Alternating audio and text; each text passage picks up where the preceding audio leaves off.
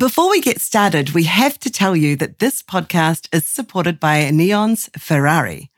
Michael Mann's critically acclaimed Ferrari is this holiday's must see film. Following Enzo Ferrari's fight to save his empire and family and win the biggest race of his career, Ferrari has been hailed by critics as the best car movie ever made. Tyler Whitmore on Letterboxd wrote, Ferrari is a masterful biopic on the life and misfortunes of one man hell bent on perfection, no matter what or who gets hurt along the way. So, with an all star cast of Adam Driver, Penelope Cruz, and Patrick Dempsey, Ferrari opens in theaters Christmas Day. Get tickets today. And now, on with the show. Hello and welcome to the Letterboxd Show. Today we are getting into that holiday spirit in this special episode.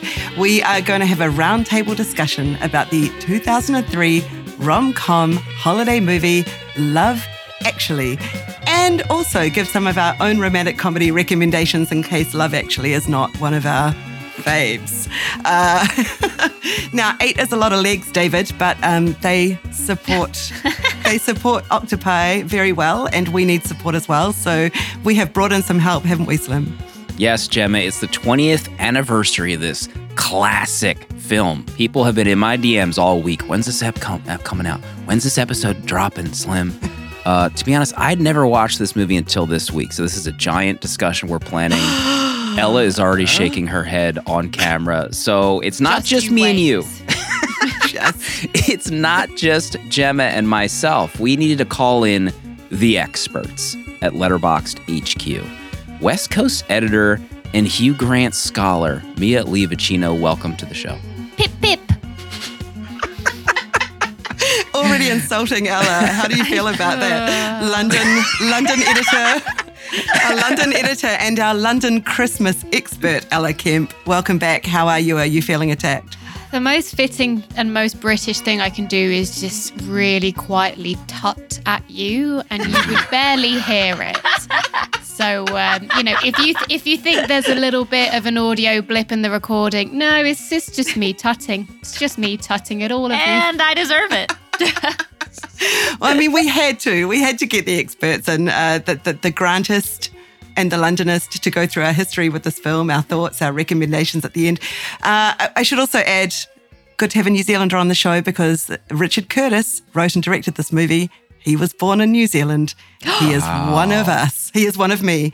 Uh, anyway, we ha- we have to go through this film, Love Actually, because some would say, some would say this movie deserves it. Isn't that right, Mia? Yes, yes, because in the most reductive terms possible, this movie is bad. But but but mainstream culture talks about it like it's good. But just because it is in fact bad doesn't mean it's not perfect. Like I wrote in my Letterboxd review that I do have to watch it every December or risk septic shock. Ella, back me up on this. Yeah, I mean, it's obviously a well known fact that love actually is taught in every single school in England. I cannot vouch for Ireland and would not inflict that on Ireland.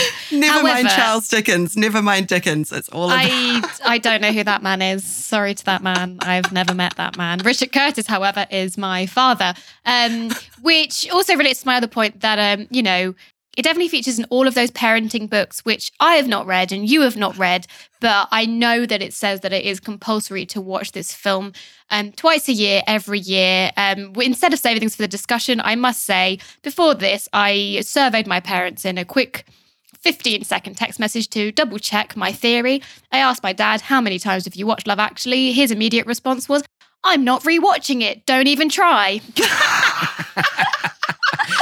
on the attack and defensive almost immediately when the movie is brought up. I didn't like. I didn't say anything to him. I wasn't asking him to watch it. But uh, now we know he won't rewatch it. Don't even try. My God. Okay. That's a that's an ominous start to this episode. So we tested the roundtable waters. I guess it was last month. I have no idea when that episode came out. Probably Halloween for The Exorcist. Huge success. People loved it. Uh, so why not go from The Exorcist to Love Actually? You know, it seems like the perfect one-two punch. uh, so we'll get right into this discussion.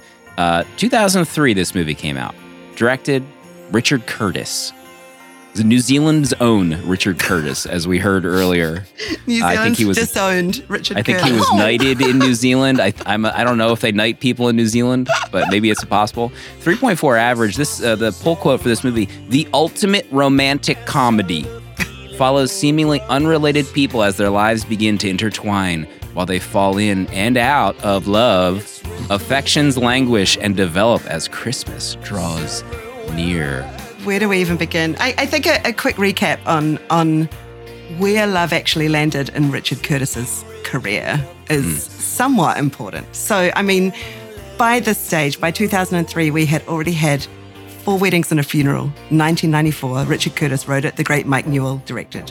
We had already had Notting Hill, Julia Roberts up against Hugh Grant. The previous one was Andie MacDowell up against Hugh Grant. So, like, he has been established. Again, uh, Richard Curtis wrote that one, Roger Michell directed it.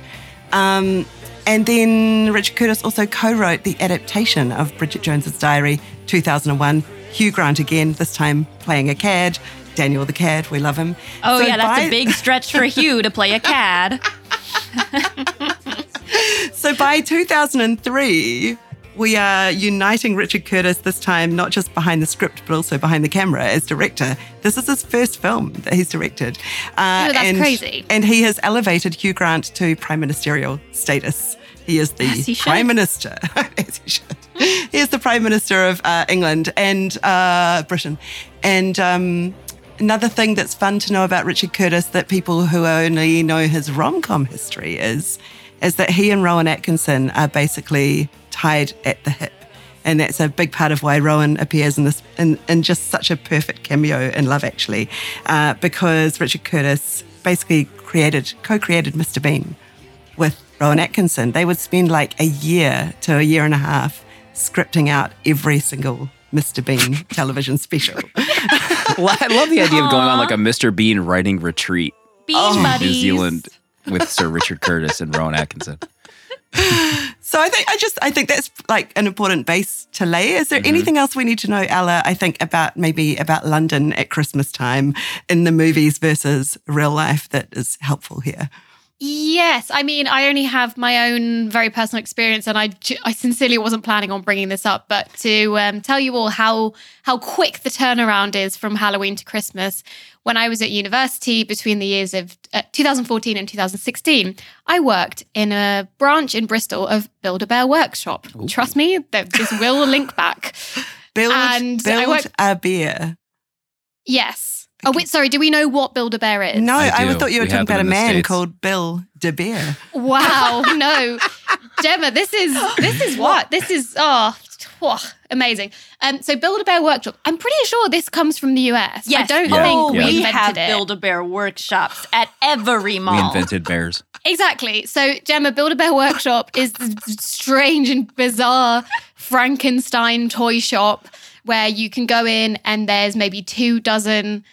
This I don't mean this to sound as ominous as it is, but two dozen bear heads and empty bodies. and and you then yourself with the Build a Bear, uh, I can't remember what our titles were, but employee. Uh, you you you fill the bear. You you stuff the bear. So the employee like stuffs the bear. It sounds so dark the way you're describing it. There's but a lack true. of It's mystique when I you're didn't saying think- it. I didn't think I was going to have to explain this. I was just going to use it as my case study for what I was about to say. Anyway, so it, it's it's just like a customizable bear toy shop. So you can add in. Does that make it sound any It's, better? if you say it like if your child wants to make their own stuffed teddy bear, they can, and it's like a Okay. magical experience for them. It's a place of dreams. That's a nicer spin on it. Yeah. Right, as opposed to the horror film that I'm imagining could come It out sounds of. like of from I'm Child's Play or something that uh, that I will just say, described.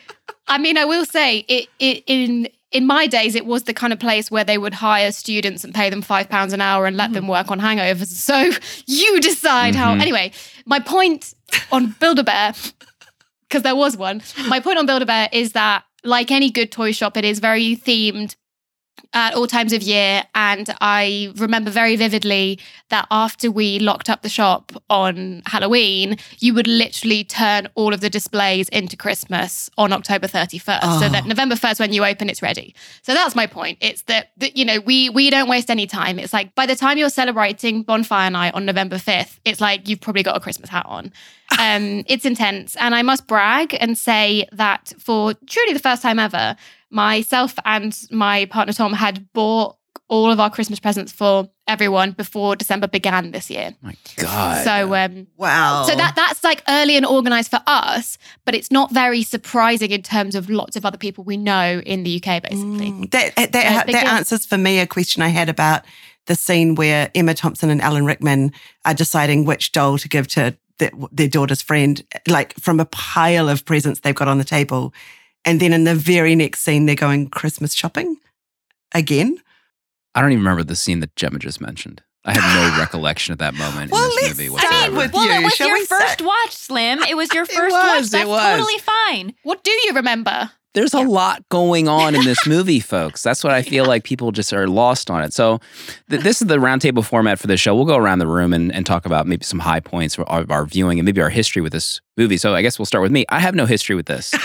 You have a history of us haranguing you to watch it and you going, I will never. And then finally we're like, we know how to do it. right. We thought that this might master make a good conversation. Also, Slim, I must say, I'm really like amazed that you and I have been very friendly up until now, and you just completely kept this all to yourself. I do think that if I'd known this about you before, you know, my first time coming on the Letterboxd show two, uh, I don't know, however long it, Yeah. two or three years ago, I would have been a bit more skeptical of you. So, um, well done. You've you've kept everything. You've kept everything very quiet. What's even Yeah, well crazier is when I got to the scene with the Walking Dead guy, Andrew Lincoln. Which one? Come When he He's in does it this, he does. The Walking Dead He's guy. in it in more than one scene. I know, I know. But like, I forgot already when it got to the scene where he's doing the cards. I'm like, Oh. I, I literally slapped my forehead. I'm like, oh my God, I forgot that this was even in this movie. This is this movie. So yeah, Yeah. there were so many like this is this movie scene, like the big, uh, uh, where they are at the concert at the end, and like you know the, the Hugh and is it Martine, the actress's name? Hugh and Martine like are revealed on stage and they're all clapping and you know the things come down. I'm like, oh my god, I've seen that. Scene Oh yeah, before. the the prime minister publicly snogging his the woman Yeah. who works for him, and there's no scandal, and we Also- are supposed to like it. at the school nativity, which Yeah, we will get like- onto in great detail later. Also, another another uh, thing about me, which we probably didn't talk about in the Letterboxd show, but I thought snogging was more X-rated for the majority of my life. So when people said like they saw someone snogging, I was like, "Damn, okay, you saw this." Sorry, sorry. Have you heard of the movie Angus, Angus Thongs Thongs and and Perfect Perfect Snogging? Snogging. Because what of did you that. think happens in that movie? I have not heard of that. I'll watch that. Maybe that was on the Left Love Actually pile that I never Oh, watched. Slim, it's gonna rock your world. I've been wanting to rewatch it for so long. Oh, that's a good reminder to, re- oh, to rewatch. Yes. Wow, wow, wow, wow. So I want to hear from you folks. What was the first time that you saw Love Actually, Mia? What was? How long ago was that? Was it recently? Was it? What was that experience like? It was ex- No, I'm not an idiot like you, Slim. I No, saw it a long time Slim, ago. Um, no, I oh my god, this is one of the most formative movies of my life. So I watched this at the age, at the tender age of around 13. I was harboring an extreme crush on Hugh Grant after watching music and lyrics. I made it my mission to watch all of his films. And um, but this one was hard because it was rated R. So I my parents didn't let me Oh. watch it. And So I had funny. to, I know. So I had to like sneakily record it off the TV with a VHS. Um, and then I would like rewatch the Hugh Grant dance scene on repeat. But um, yeah, it's it's rated R because of the Martin Freeman adult film Yeah. storyline, and Oh, you yeah, see sure. bare breasts in the film. Yeah. Um, You do. But luckily, I saw the edited version. So yes, I've watched it many many times since, and it's it's a weird one because it like both I have a soft spot in my heart for it while also recognizing its many many flaws. Yeah, I see that a lot in reviews where there's almost like a conflict with this movie is bad, but question mark? to me, it is perfect. Ella, what about you? What, what was the first time you saw this? Okay, so I genuinely cannot answer this question because I was I was trying to think about this the other day, and I think there have been three periods in my life just generally, which also then feed into Love Actually. There was a period when I was growing up, like my parents didn't really watch many movies, and so I didn't watch many movies.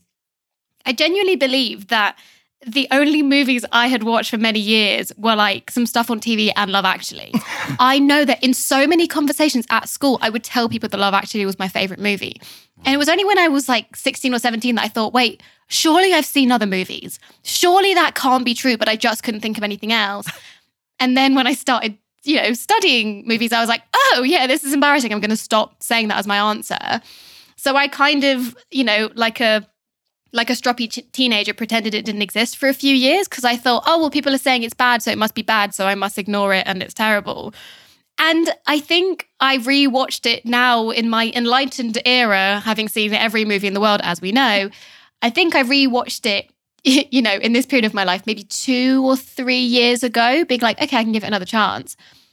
And now I'm kind of like, no, maybe it's good, but it's it's it's so like entrenched in my bones. I could probably do a one woman show of the whole film. Like I know um I I know the rhythms of when people talk. Um I you know, I will say I had a similar experience when seeing Angus Thongs and Perfect Snogging. Didn't think I was going to bring that up on this podcast, but um, uh, went to see it in the cinema this year, which again incredible. And yeah, and um, and I hadn't rewatched that honestly since I was a teenager. And it's so strange the muscle memory that not only I have, but it was a sold out room of like hundreds of, you know, grown up teenage girls where we would all laugh ahead of certain lines because you know exactly the way they're going to be said. And I feel exactly the same with Love Actually. It's like every scene, I'm enjoying it before it comes. Like, you know, the scene with um oh, I can't remember his name, Colin, Colin Frissell, when he's in Wisconsin, it's like when they're about to say the word table, it's like I'm cackling 10 minutes before that because I know it's coming. So when um, it doesn't really feel like a movie anymore, you know, it's just, just, just one of my personality traits. Mm-hmm. Isn't that what we love about rewatching our favorite films, especially when they're comedies or rom coms? Is that the same thing is going to happen every time? Nothing will be different. And and isn't that what people think we're weird for? I will say it's not one of my favorite movies anymore. I want that to be on the record. Okay. I don't want anyone asking me about that. Like, it's good, but I'm not saying it's one of my favorite we'll make movies. That the pull Please leave me alone. so that no no vague thoughts can happen. I think the same thing about rewatching movies how you can have a totally different view or opinion on it. Like I have a running joke where my wife and I watch Scrooged every Christmas with Bill Murray. And like for the last few years, I was like, is this movie? I hate this movie. Like, why are we watching this movie? And then like every year it like goes up a half star or a star, and I just have like a different view of it. And I'm like, ah, I'm, I'm more accepting of the fun this time around. And it's just it could be different three years from now. Could have a different total view of, of a movie when you rewatch it. So I, I think that this feels like one of those movies. Oh, oh yeah, I agree. The like the first couple times I watched it, I was like, oh, this is cute and fun. I'm having a great time. And then you start being like, hmm, yuck. And then you're like, okay, this is the worst movie ever. And then you're like, actually, it's so bad that it's fun. And then you're like, this is the best movie ever. So that was kind of my journey. I thought I hated it like so much more than I did, but then I rewatched with my friends and I was like laughing. We were laughing the entire mm. time. So it's like, like it's I can't good. begrudge it because we were so entertained. Plus, I think those like those experiences of watching with a group of people that you love or your friends that could add like countless different emotions than maybe just like you watching by yourself. Yes, you and know. Slim, I, I have to bring this up really quick. I watched it with uh, my friend and Letterboxd member Demi Adejuyigbe, and he had also never seen it before, despite me haranguing him about mm, it for years and you. years. Um, so you are not alone.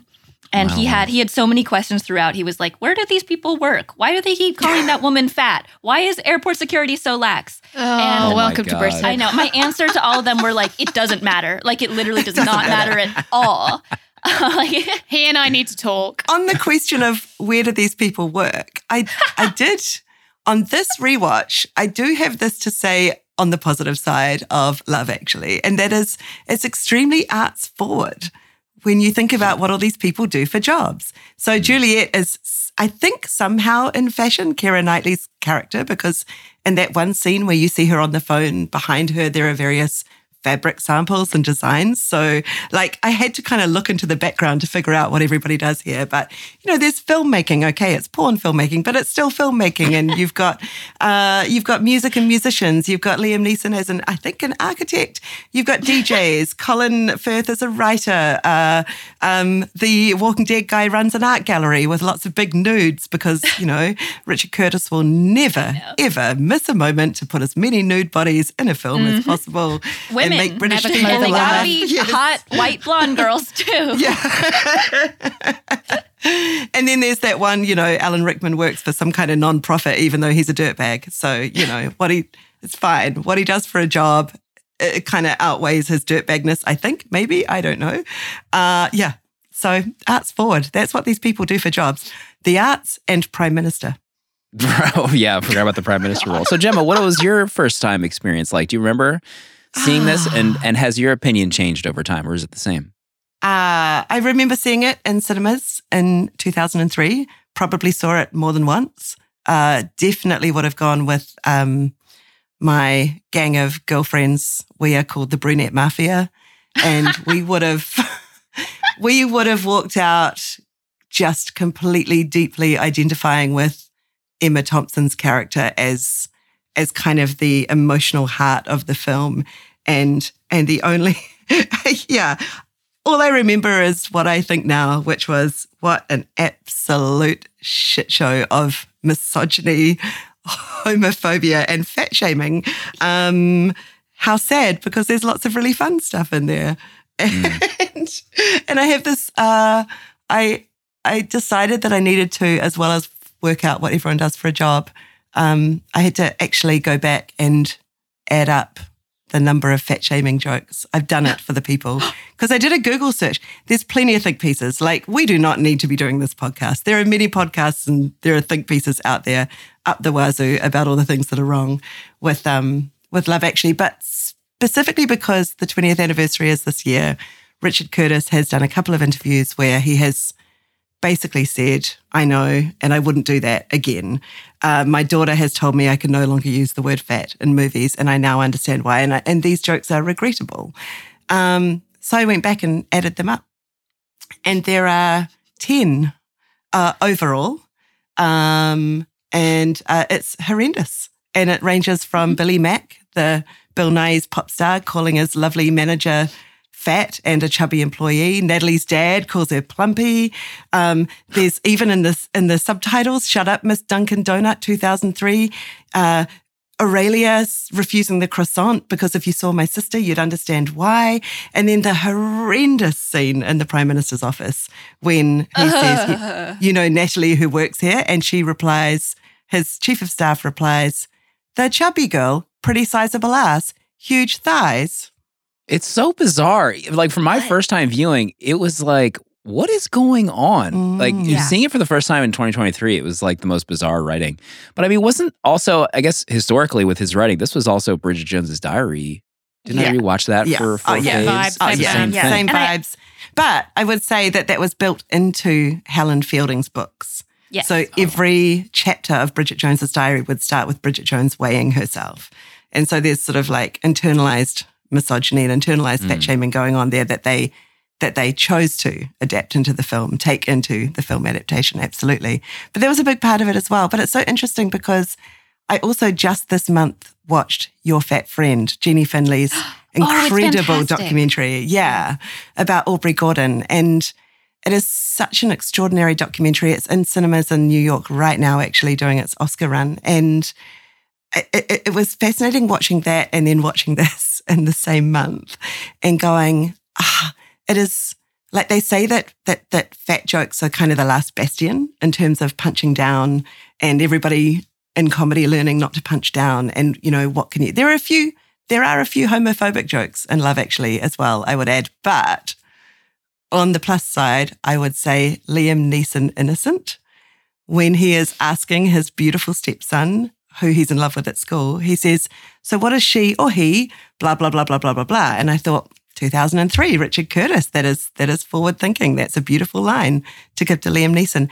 But it seems like uh, you could just you can just fat shame all day long. You can continue to punch down at fat people. And that's what Aubrey Gordon's work, who's the subject of this documentary, is all about. So, anyway, Yeah. I feel like I did some good viewing this month. Did you catch? They also Aurelia also calls Colin Firth. She teases Yeah, him for says- being chubby. Yeah, Quote. she says you're getting chubbier Like- every day. like Yeah. what? What is going on? Yeah. What is It's going so on? And Slim. I know that you Oh, love and- Colin Firth. Oh no, wait. so- And when oh yes, and when Emma I was going to say when Emma Thompson comes home from the party at which her husband has danced with the sexy employee who's seducing him, she goes, "That was a good night, except I felt fat." What- God, that secretary wanted Snape so bad. Oh, my man. God, it was like her Unfortunately, number I one identified job. with her for a lot of Mm. reasons. One being her name was Mia. She had Mm. beautiful dark hair. She had gorgeous outfits, and she And found she Alan was- Rickman attractive. Exactly. I was she did gonna nothing say. wrong. Mia, Mia, is your bedroom also just a uniform shade of lilac? I was obsessed with her bedroom. We were really noticing the bedrooms of the characters on Like this it's watch. crazy. It's like that room does not exist. I do think this was the invention of the Manic Pixie Dream Girl, and I think that no other film has ever thought, where does the Manic Pixie Dream Girl sleep? And And oh, this is the only film that dared. And it's like, but it's so funny because it's so inconsistent with every other room in the film. It's like I've Yeah. actually never thought about anybody's bedroom in this film, and I don't know why I would. And now I'm thinking like. Where do Emma Thompson and Alan Rickman sleep? Like, where does Keira Knightley sleep? Like, what do their rooms look like? And why do I know so much about Mia's fucking lilac bedroom? I was thinking of the bedrooms. I think it was maybe Laura Linney's bedroom. It looked like Rachel McAdams' bedroom from About Time. It was like almost the same mm. set, and I, it's How such a weird remember thing for me to remember out of About Time. And also because Richard Curtis directed them both. Yes, exactly. So Yes. there you go. Sure. But I think the other thing, in terms of having seen it at the movies in 2003 and, and going back to see it a bunch of times, even though we were in a feminist rage about it, is, is it was the cast. And, and you cannot mm-hmm. underestimate how important this particular cast was at that time in cinema and in British cinema, especially. I mean, Emma Thompson, at this point, she has done much ado about nothing, Remains of the Day, Howard's End, In the Name of the Father, like Sense and Sensibility, just so many bangers, British period bangers. Alan Rickman, the same. Again, Hugh Grant with his history with uh, Richard Curtis. Um, it's it, it it was a big moment for cinema. Like this is this is a cast for the ages, and I've just dropped some photos from the premiere into our Oh my god, they're so dated Um, too. It's like we're using Yeah, they to take these stunned me. I, Can you imagine if we ha- were doing four favorites Oh my god! like for this premiere? Imagine the carnage in that video. Ella, I can't. he almost just passed out Oh at the God. thought. I, had, I had never thought about that. Keira Knightley giving her four faves on the premiere They're all stage so of pretty. Action. You're so pretty. No, no, no, no. I'm, right. I'm, more, I'm going to stop you all right there. yeah, Ella, That was us the yours. one line. I was just now. saving it up. I knew I'd get one. That was it. Ella, do yours. Okay. I do have to say, like, about myself generally in the world, I can't do any accents. I can't do general impressions of, you know, like, I can't have a full conversation as a person. But my very niche talent is doing, like, specific sentences from, like, really just ridiculous things. If anyone in the UK is listening who watches Race Across the World, like, DM me and I'll voice note you the introduction of Trish telling Kathy that she believes in her because I, I can do that. Um, but no, Keira Knightley, it's like every single time I'm getting dressed to go anywhere. And you know, sometimes sometimes you do think you look nice, right? And you know, sometimes you're fishing for a compliment from your loved one. I'm pretty sure that my partner does not clock that every time we're going like out for dinner or to a friend's house or to a carpet or something, when I'm like looking at my outfit in the mirror, I'm just going, I look quite pretty. I look quite pretty. And he doesn't understand. That's why. And every time that someone comes over for dinner and I'm thinking, what should I make for dessert? Banoffee pie. and I can't I can't undo it. I was gonna say Keira Knightley. I was trying to place like Keira Knightley Pirates of the Caribbean time frame because that's the the main thing that I think I knew of her growing up, and also just like her arc in this movie is so bizarre. I talked about Andrew Lincoln. I mean, I just couldn't believe how Andrew Lincoln's character is so obsessed with her and in love with her. And yet, in her opinion, they've barely even spoken over the Mm. course of their friend like relationship. I was I couldn't even understand that plot. She's also 17 years old. Yes. I- Is she in 17 At in real time, life when not filming? In, in real life, she is 17 years old, Good and he has been obsessed with her for years. Um, God. let's maybe we can either think about that or not think about that. I will say as well, the whole like they've, you know, they've never spoken to each other. Uh, for anyone who has been like, n- you know, not married in the last five years and has ever been in like a situationship with someone that they've never actually met for like three months and it's ruined their life, it's a thing. Yeah. You don't need to have spoken. You do Yeah. not. I wish you needed to, but sadly. And Although, I mean, they didn't have social media, but you know, there's ways. Right. And as Andrew Lincoln said, it was a self preservation measure to not talk to her or something. But Slim, have you, now that you've seen Love Actually, have you seen the horror cut of that storyline? No. I, It I'm is trying, amazing. I don't want to see that. I'm trying to gauge how much more Love Actually content that I need to consume. Oh, for the okay. rest of Two the year. things. The horror genre cut of the Andrew Lincoln, Keira Knightley storyline because it works. I mean, it is- I'm, I'm already envisioning it, and you're absolutely right. He's just a stalker, right? It's disgusting. And secondly, uh, the the Red Nose Day special. Oh God, I saw that that, was- on Letterboxd right that before we one is really hard to watch. It features Hugh Grant dancing to Hotline Bling. I know. No. and he Um, puts his knee out. Disgusting. Yeah, it's but 15 it's minutes tough. long, right? It's like a short or something. It's 15 minutes long. It's nothing. but it yeah, feels yeah. longer than the film, the 136 minute film. Yeah, I mean, to, to echo Gemma's comments about the, the cast, I couldn't believe the cast in this movie. So many of my notes are just like writing the actor's name when they appear on screen, and I was shocked that they were in it because it just kept happening. Well, also, just one one tiny note on the cast. Um, having grown up with this film, you just don't really question it. You're just like, oh, this person in Love Actually. And then I rewatched it. I think last year or the year before. After I'd watched Mad Men for the first time all the way through. And then I was like, holy fucking shit, why is January Jones just like here? Yeah. Someone Yeah. save Oh my her God, for one scene. I'm like, who who hurt you here? Mhm. It's crazy. And Elisha Cuthbert appears in that group of women too that are like also horny as hell and Why? ready to seduce him. Thank you for bringing up the horniness of this film. I know we've already brought it up before, but I, I have to talk about this because this movie, Please. there is an abundance of horniness, but there is almost no eroticism. It's like it's it's very much in like a cheeky body Shakespeare wannabe type of Mm. you know, like pervy comedy, but it's not actually erotic except for the scene where Colin Firth and uh, and Aurelia are like stealing glances at each other in the car. I think that's kind of sweet. well, Mia, how do you feel about Colin Frissell? Oh my God. film? Are we going there? Are we Are we going, to there? there? Colin The Frissell. other Colin F. I, ju- I just think we have to go there because I think this is maybe like the worst thing about me in my life is like that I laugh because No. he's, he's absolute no but he's insane he's so insane like that's what's funny I also think this was the first time watching it that now that um you know now that I work across time zones and I'm aware of the US I was like what's he doing here of all places Is it like- is it- Wisconsin? yeah, I was like, I know where that is now. Why is he there? Um, he's just.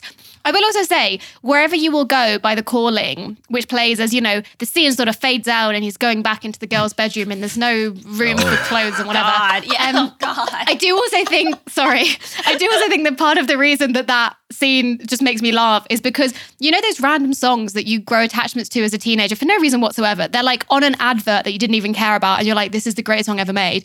Wherever you will go by the calling was that song for me for like 15 years. So by the time it happens, I'm like, ooh, Colin. Which is, I'm sorry. I'm sorry. I know it's wrong. I know. It is very wrong, but this recent rewatch, I'm glad you raised the Colin Frissell storyline, Ella, because this recent rewatch gave me the opportunity to realize something I hadn't realized before, which is that the best character in this film, the very best, the truest character in Love Actually, is Colin's friend Tony.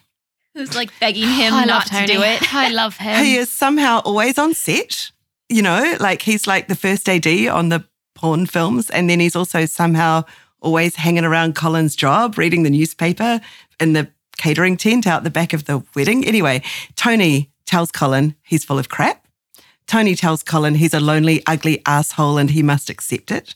Tony also lets Colin stay at his flat when Colin sublets his own flat to pay for his flight to America. And, and in a true sign of friendship in London, he not only sees him off at the airport, he also picks him up from the airport. Aw, that is Okay. true Yeah, but. Tony Tony was Tony was wrong. Colin was right when he got Wait when a he got to. Now- Milwaukee. Slim, now Slim. Slim, I'm gonna hop right over that bit to skip over to the point where um, people get collected at the airport because like I have a bone to pick with this film, with you know the entire framing device and structure of Hugh Grant saying, "When I look at the arrivals at Heathrow Thank Airport." you. I don't you. see, you know, I don't see hate, I see love. And also when he's like 9 11, I'm like, Oh, wait, no, I, thank you, Ella. I have to say this. It's it, the 9/11 drop happens one minute and 45 seconds into the movie. We get less than two minutes in, and Hugh Grant starts talking about 9/11. In 2003, it's like the wounds are raw. fucking crazy. But like, I have to put up a sort of like, you know, logistical and practical, like this would never happen. Yeah. Now, my parents live very near Gatwick Airport, right? And like Heathrow is also not very hard to get to. I have been, you know, I don't want to brag. I've traveled, I've been on trips, been on planes, and often my parents are like, "Oh, we'll pick you up from the airport." And I'm like, "Oh, that's so nice." Not once in my goddamn silly little life have my parents come into Gatwick or Heathrow Airport to stand at the arrivals. Why? Because it's expensive. Yes. It's very expensive to park. Yeah. And so every single time that I fly back into Gatwick, also I'm like yelling so much right now. So sorry. Every, every single time I fly into Gatwick, and I'm sure that anyone else who flies into Gatwick will know this. My dad says, text me when the plane lands so that he can leave. And then he says, cross the road, I'll meet you at the Sofitel Hotel. Yes, you will. So, A, okay, thank you, Ella, for bringing that up. Because, first of all, it doesn't happen. And second of all, it definitely doesn't happen that whenever a prime minister or a, you know, highly ranked cabinet minister gets gloomy about the state of the world, they go to the arrivals gate at Heathrow Airport to watch uh, the fact that love actually is all around. And I know this because I have worked not for the British government, but for the lowly New Zealand government for a lowly minister who wasn't even in cabinet. And we got driven across the tarmac through the fancy gates straight to the plane when we would go on our international trips. So there is no prime minister standing in no arrivals airport looking at love actually being all around. I'm sorry, but it is false. Also, anyone who has tried to, fl- I mean, again, you know, we're talking 20 years since the film was made. Fine, air traffic control has changed. I don't know why I know about this now, but I do. Because since since March 2020 with the COVID-19 pandemic, like flying is fucked, all right? Like no plane goes anywhere on time, okay? So by the time you get where you need to go, you're furious, okay?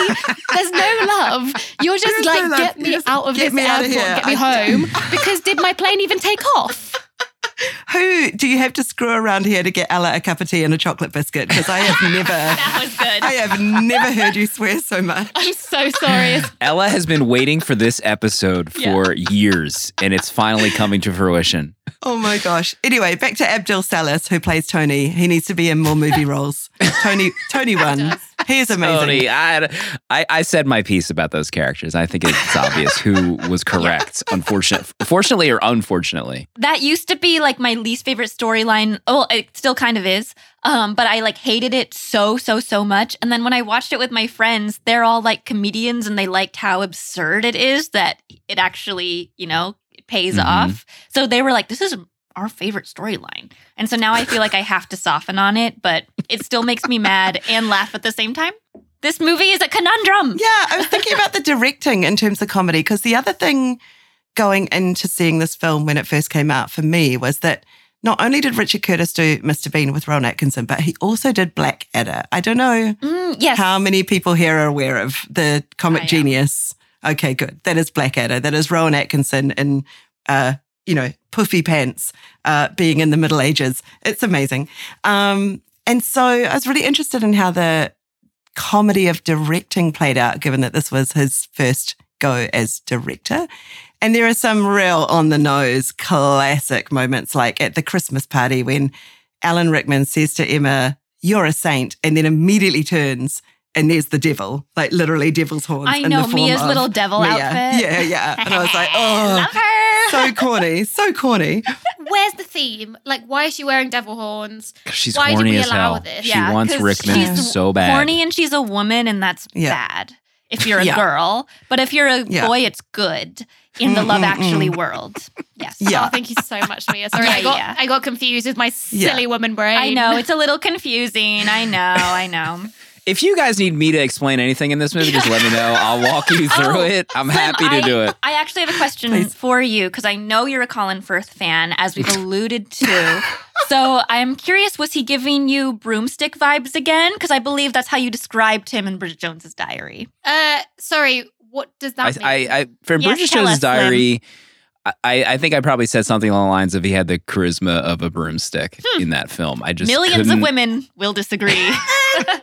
Again, Slim, how did you keep this quiet? Like, was this whole thing to like pacify me? So I think would I, hid that comment in the episode. We didn't we didn't socially share that quote anywhere.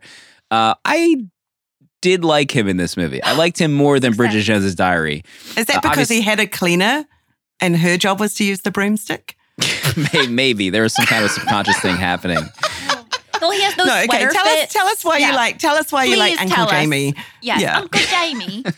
I mean, he had a bad go of it. You know, he his wife obviously having an affair. I mean, Oh, I didn't even know that that was the plot yeah. was ha- was yeah he was cuckolded By his seriously, brother. and, and I, also he's an idiot for not even seeing it. Like I didn't even know that was the plot, and then her staying home, and I was like, is she having an affair? Like immediately, and it it, it turns I'm out to be true. Yeah. yeah, I'm gonna stay at home in, my, in the bed.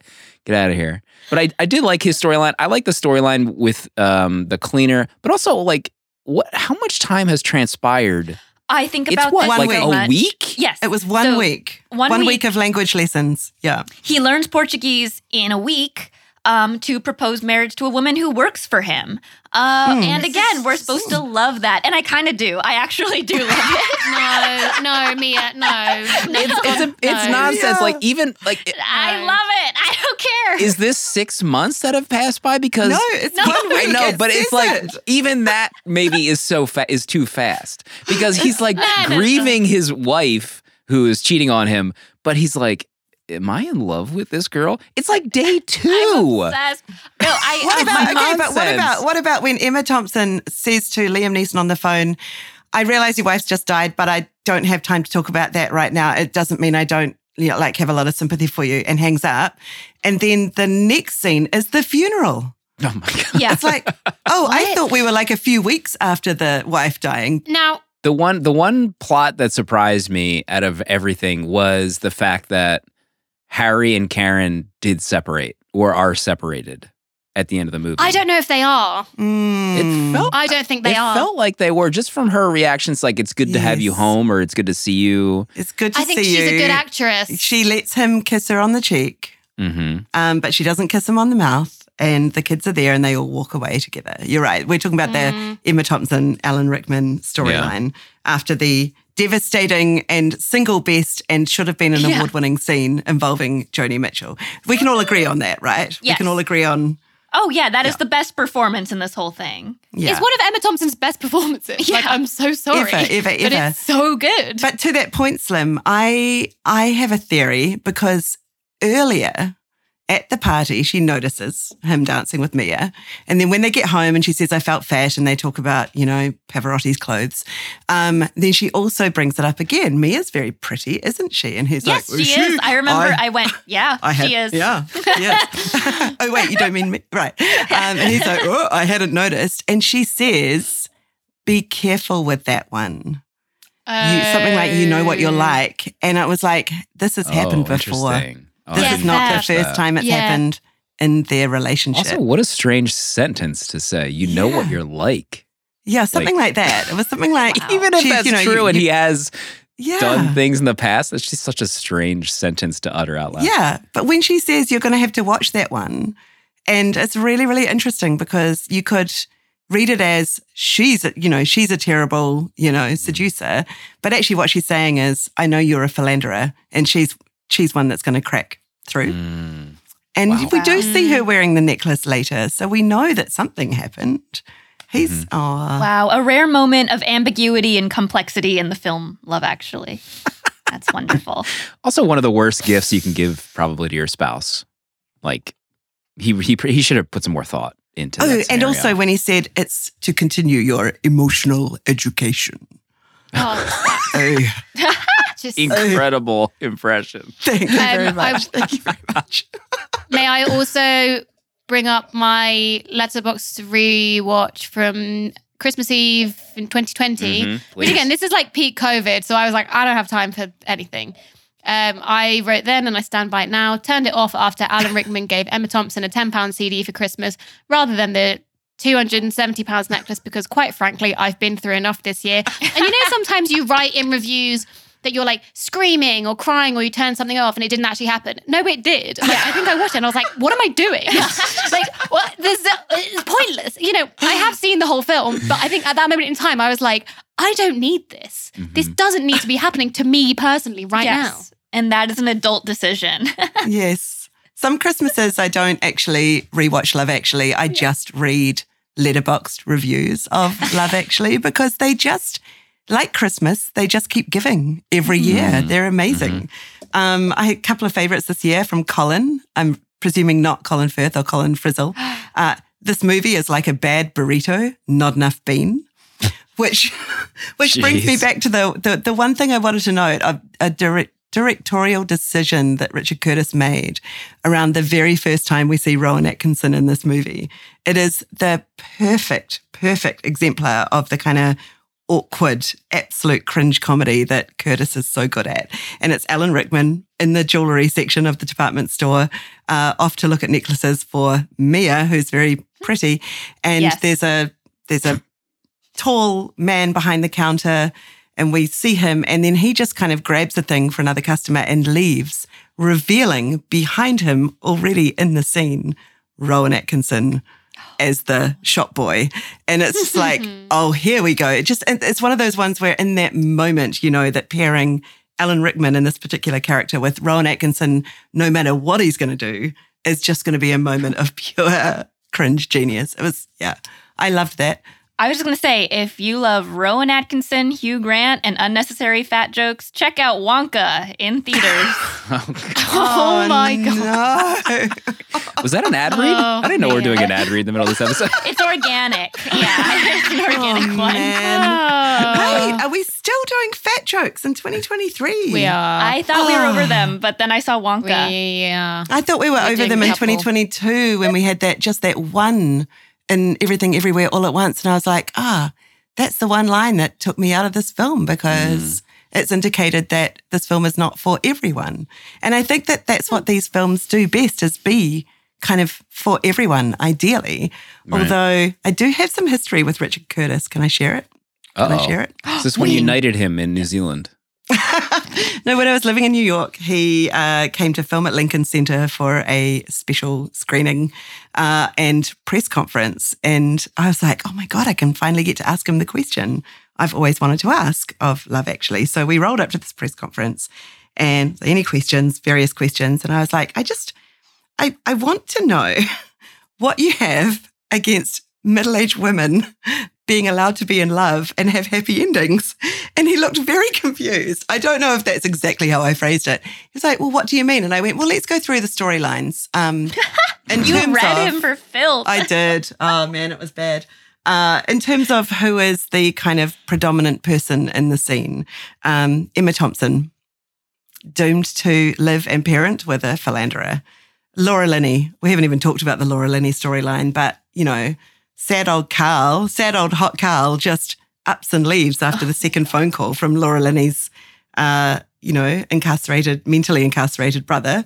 So Laura Linney doesn't end up with any love. Uh, and then there's a storyline that was written out, that was cut out of the film, that was filmed and cut out, which is that the school principal, she had her uh, common law wife was dying of cancer and dies on Christmas Eve. But, you know, it's lovely and beautiful and they're sort of saying farewell to each other. But again, ends up without love. And he, he kind of stood there and went, I, ah, I guess I, I guess I hadn't really added it up and, and, and thought about it that way. And then he went, no, hang on it, hang on.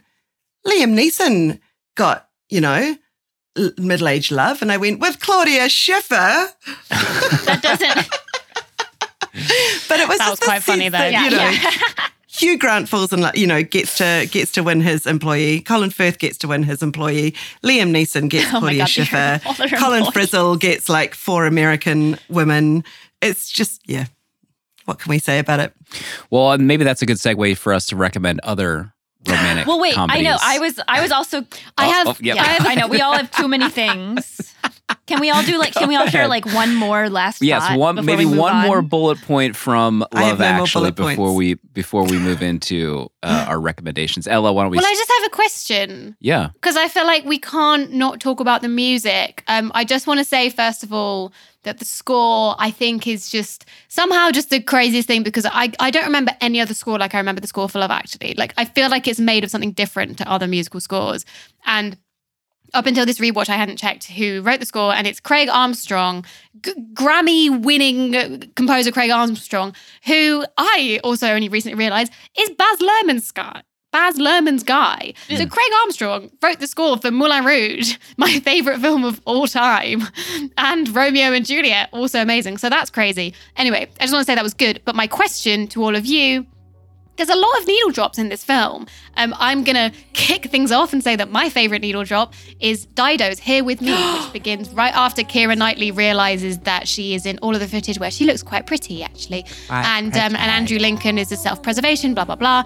But uh, I do uh, like Dido's "Here with Me." You know, first of all, great song, kicks off there, and but then it like the climax plays as Andrew Lincoln, Walking Dead guy, is walking out down the street and he's wearing this like very specific knitted cardigan, which I do think that as a rule, knitted cardigans should have buttons, not zips, but you know, that's another thing. But his has a zip Agreed, and it agreed. also has exactly, thank you. And it also has like one of those really like high necks, which you never zip up all the way because you would, you know, Die. this is too much. And to like the climactic point of here with me, he just like violently zips up his like cardigan all the way. And I do think that invented the needle drop. And then at the next climactic bit, he like yells in the middle of this square where everyone's shopping, and a man with Christmas bags just like goes "Huh," and like jumps out of his skin. Anyway, that's my favorite needle drop. What's yours? Did you say? Sorry to recap. You say this movie invented the needle drop. Was that a statement that I just heard? I believe so. Yeah, they didn't have them I- before I this just- one. No, I'm not going to press that I- statement. I'm just going to let it sit, and we'll Yeah. let the listeners I decide think on that. that's what happened. Well, I was going to say, I was going to say Jump Pointer by the Pointer Sisters, um, which kind of segues into what I really need to need to talk about a little bit more, which was Hugh Grant's dance sequence. I feel like I've I've said, I've shared about how much it means to me intimately. Um, but I was wondering if do you guys like it? Do you guys like seeing him dance around? I love it. Do you guys like it? I want more. Yes. I'm not. I'm not mad about it. Okay, I thought cool. it was pretty Slim? good. I thought I liked it. Yeah. It's just because like Gemma, what do you need? yeah, What about? What do you mean? I need? What do I need? What? What, like, what's missing? I'm what not do you mad need about that scene? I'm not mad about Hugh Grant jumping around. That's all. That Yeah. I'm fine with it. I'm good with it. I'm happy about it. he's always saying like he's always talking about how much he hates dancing. Like every single interview he does, he says he Yeah. hates it so much. He's done it in this, and music and lyrics, in Florence Foster Jenkins, in In Paddington, Paddington 2, 2. in Wonka. Like he has a whole he- choreography. yeah, a whole choreography. So it's like, so you're a liar. You're lying. Can we trust anything he says at this point? Should we? Well, no, you cannot trust anything. No, he's British and polite and handsome. You can't trust anything a polite No. British handsome man Which leads says. me to Colin Firth. This is my last story, I promise. This is my very last thing. And it's that I was spending time with my mother who gave me Hugh Grant Colin Firth disease a long time ago. And she um she was like, "Ah, what was that rom-com with Colin Firth where like he goes on a vacation and he meets that woman and he learns a language for her.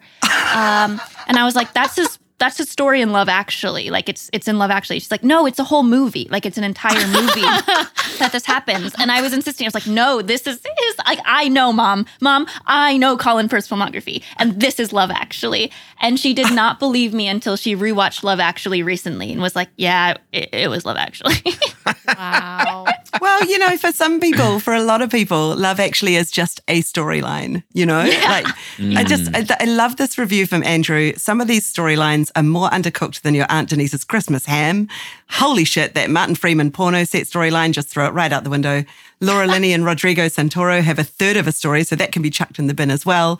Weird loser who's horny for American girls. You guessed it, right to the town dump with that one. the town But Andrew, Andrew, if you're listening, I want to know what you would keep and what you think is actually good. like, I'm, I'm not, I'm not disagreeing, but like, I, I'm fascinated to Well, know. Well, then that brings me to my. I, I'm going to pick two needle drops, uh, Slim, and they're not really needle drops, I guess, because they're you know core part of the you know their diegetic sound, as as you would. Um, obviously, both sides now. Joni Mitchell, Emma Thompson, can't do without it. It's it's the scene. Um, but secondly, I love Bill Nighy and his manager. That is my favorite storyline. Bill Nighy is amazing. I think that he was completely under seen and under celebrated until Richard Curtis elevated him to the role of Billy Mack in Love Actually. And the stupidity of taking the Troggs 60s pop hit that Wet Wet Wet then made into a massive hit in the 80s or in the 90s that uh, was in Four Weddings and a Funeral, taking all of that and adding Christmas to the lyric. Stupid genius, absurdly dumb. I adore it. Slim, did you have a favorite song here? No, I, I can't name one scene. Oh, That, oh wait, what about All I Want for Christmas? When they sing All I Want for Christmas at the end, I used to Oh listen to my that God. song so much because I had the Love Actually Mia. soundtrack. And that was the version that I knew more than the Mariah Carey version. Mia, you have no idea what it meant to be like seven years old when this movie came out and seeing Joanna, the American girl, singing this song. I'm like, I want to be her when I grow Yeah. up. And every year since then, I am now 27. And I'm like, when I grow up, I'll be like Joanna. Yes. No, yeah. And fun fact, she grew up to play Marceline in Adventure Time. If that means Good anything to anybody here. Whoa, I thought maybe I'd get so slim with that one. okay, yeah, you did get me with that one. Damn. Yeah. So Okay. therefore, it is all I want for There- Christmas yeah, is you. now- That's now your that favorite, is mine, favorite, favorite drop. Okay. I love how many weird lists this film shows up on on Letterboxd, um, including our own. I, I needed to. I should have added at the beginning that Love Actually is ranked 11th in the hundred most obsessively rewatched love stories on Letterboxd. That makes sense. So it close also to makes top 10. our so close to top 10 it also makes our most obsessively rewatched any stories um, so that's like that's important um, it's also in this great list called by starboy called films that took an already amazing and well-known song and made it better made it better by adding a cinematic moment to it that you are always reminded of when you hear the song and i mean you could say it for almost any of the songs in the film but obviously it's both sides now Mm. and there's a great list by Tori. If you like male directed movie, watch female directed movie. And I was like, huh, what would you pair with this? And so she's got Love Actually, and she's paired it with The Holiday. The Holiday. Oh. They're great. Is that They're so? great. The Holiday. Is that your reco for what people need to watch after or instead of Love Actually? It is. It is. After or instead of, I'd say maybe instead of. I love The Holiday. It's so ridiculous. Who doesn't love The Holiday? It's Kate Winslet and, oh God. You, Jude Law, Jack don't. Is that Black, Jack Black? Yes. Cameron, Cameron Diaz. Diaz. Yes, thank you, thank you, thank you, thank you, thank you. Um, I wanted to give the holiday a shout out because for two reasons. One is that most holiday films, when you grow up in the South Pacific where it's always summer, are set in winter, and I don't feel very seen. Um, but because in Los Angeles it's not particularly wintry, it was the first kind of holiday rom com where I felt somewhat like, ah, this is more like what Christmas is for us. No snow, not many trees, just like just doing normal life and then kind of having Christmas in the middle of it. Um, but also, I just wanted to choose it as a best in show. Shout out to our other podcast because it you think it's a rom com, but it's really all about how Kate Winslet makes friends with her elderly scriptwriter neighbor and gets him his flowers from his academy. And they bond over girls with gumption in old Hollywood movies. Yeah. I love it. I'm gonna make Ella do a the holiday style apartment swap with me, LA and London. This sounds like a movie that would be filmed probably. in Hmm, holiday 2023. sequel. So, Ella, what is your recommendation for a holiday rom com? like with most things in life, I have two answers. My proper recommendation that I feel is an insanely good movie that is like a surefire hit with everyone is The Shop Around the Corner, starring a very young and very peak Jimmy Stewart. Uh, it's basically what then gave birth to You've Got Mail. And like, I don't even think I'm making that up. It's a glorious um, shop based rom com set at Christmas time and I saw it on a whim with my friend Camberley at the Prince Charles Cinema in London a few years ago, just because it is first of all the greatest cinema in the world, and they run all sorts of things at Christmas time, including the Muppets Christmas Carol, which I'm going to see at a sing along screening this Thursday. Uh, which you know also solid, but yeah, the shop around the corner. I've watched it every year since I first saw it. And my partner's stepdad got me a poster for Christmas last year, and it immediately got framed and is hanging on our wall. So that's my solid recommendation. My other one, honestly, that I watch every year, and I truly have no idea how and when this came into my life, but it's um, Mickey's Once Upon a Christmas, and it's um, it's uh, you know it's a Mickey Mouse movie. And there's three different little vignettes in it. There's one that's uh, Donald Duck and his three nephews. There's one which is Goofy and his son, and there's one which is Mickey and Minnie. The Mickey and Minnie storyline is my favorite. Um, they each want to buy each other a Christmas present, and like they're both working really hard and don't have enough money, and so they're trying to get it together because they just love each other so much. Um, and I just, I don't know, it's just really nice. And I watch it every year, and I'm looking at my Letterboxd, and like very only two people that I follow have like even given it a rating. Only six people I follow have seen it. Wow. So Wait, have I not marked it as 50 seen? fans? Have I not marked it as seen? Because I have seen this. Okay, Jeez. I'm gonna have well, to do something. Rate quick. it, Mia. Yeah. Three point four. Let's get Help those numbers Mickey. up for Mickey. Mickey needs us now more Mickey than ever. Mickey needs us now. I so I can't say Bridget Jones's Diary again because it's too obvious, and it also has all of the Love Actually stars in it. It's too similar, so I'm not going to. Um, I'm also not going to say Carol because it's not really funny. Um, so for an, an underseen recommendation, I'm going to say The Bishop's Wife, starring Cary Grant. oh, Um, Cary Grant plays an angel, so not much of a stretch for him. And he's helping, Okay. yeah, he's helping a bishop with his um, love life problems. And I'm actually, my plan is to see this on Christmas Eve in theaters on 35 millimeter this year. Oh. Um, because I'm recommending this movie even though I haven't seen it yet. I've just been meaning to watch it for a long time and it has good reviews and I love Cary Grant as I've established many times. So that is my recommendation. Everybody should also watch Bishop's Wife on Christmas Eve. We can all pretend we watched it together. I'm putting it on my watch list. on my watch list. Yes. it only has 34 fans. It'll be 35 after Christmas Eve. I'll put that on my top four.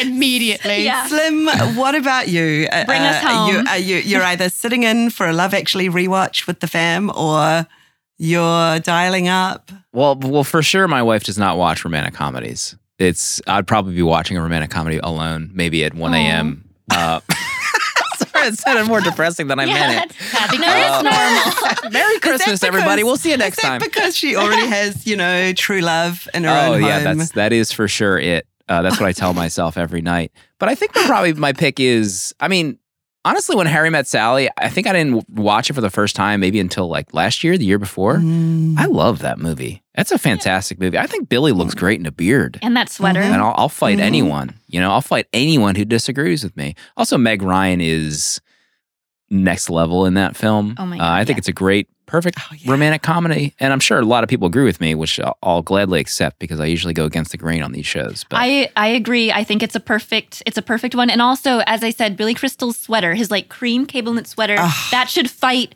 Colin Firth's forest green cable knit sweater in Love Actually. I think we need to have a battle. or any of Colin Colin Firth's sweaters in Supernova.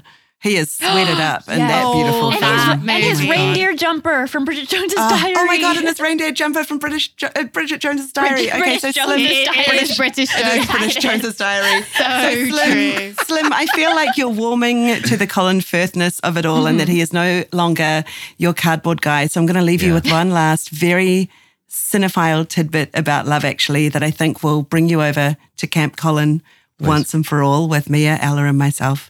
This is why Colin Firth is the best person in Love Actually, is because when he is racing back to propose in his one week long learned Portuguese to uh, the woman who works for him, who he's never spoken a word of Portuguese to, uh, and gets to the airport, and there is one cab. You know the scene? There's one taxi at the airport, I know exactly. and you know who he has to give the taxi to as a gentleman?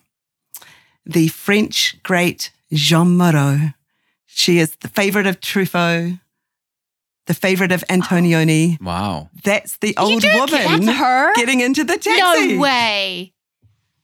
What the hell? No, that's insane. I rest Break my news. Colin Firth case. Thank you. Slim, are you with us? Are you with us? That's crazy. Oh, that scene is so. I actually, oh god, I love that scene. He like lets her go, and then he's like, oh, and he like kind of jumps around, and he's mad. We just don't often get to see him mad. Wow. We don't.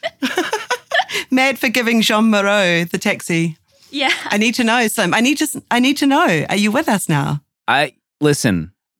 For the sake of the holidays, yes, I'm on board. Okay, it's a Christmas miracle. it. It's a holiday miracle. We've Whatever you celebrate this this holiday season, we're together on this. Chrismica. Christmas, Please. Colin Firth, Mika. Merry holidays, everybody. Christmas miracle. I have one Letterboxd review that I want to read out as my closing statement slash question, and the thing that I'd never thought about before, and now it's all I'm going to think about this Christmas and next. Uh, it's a three and a half star review by Holly Beth. I was sent to see it was from 2016 on Boxing Day. The question for all of you and everyone listening is um, what the fuck was um, Andrew Lincoln's backup plan going to be if Chiwetel Ejiofor had answered the door instead of Keira Knightley? Nobody knows. Least Same of all. Andrew Lincoln. Use the same cards, I reckon. same cards, same plan. Thanks for spending some precious holiday moments with us and our cardboard hero, Colin Firth. Thanks to production manager Sophie Shin and to Sam for the art and to Moniker for the theme music. Check out Best in Show this month. It's back for season two with all the award talk that's fit to print. New episodes every Friday with Mia and Brian and me and Ella and Slim and like the whole team. It's it's a whole time. The newsroom has expanded since season one. It's just only getting bigger right now. Let us know what you think of this one film roundtable format. You can send us an email at podcast at letterboxd.com. We love mail. Uh, and if you love it already and want to tell the world about it, maybe leave us a rating on Apple Podcasts or Spotify as it helps spread the word about the show. The Letterboxd Show is a TAPEDECK production.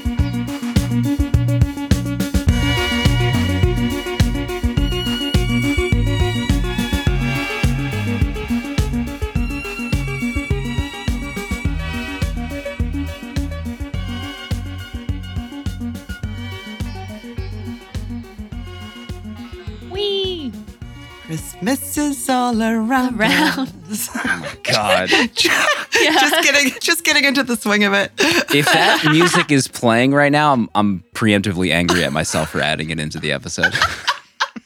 Yeah. This, this, this is a TAPEDECK podcast.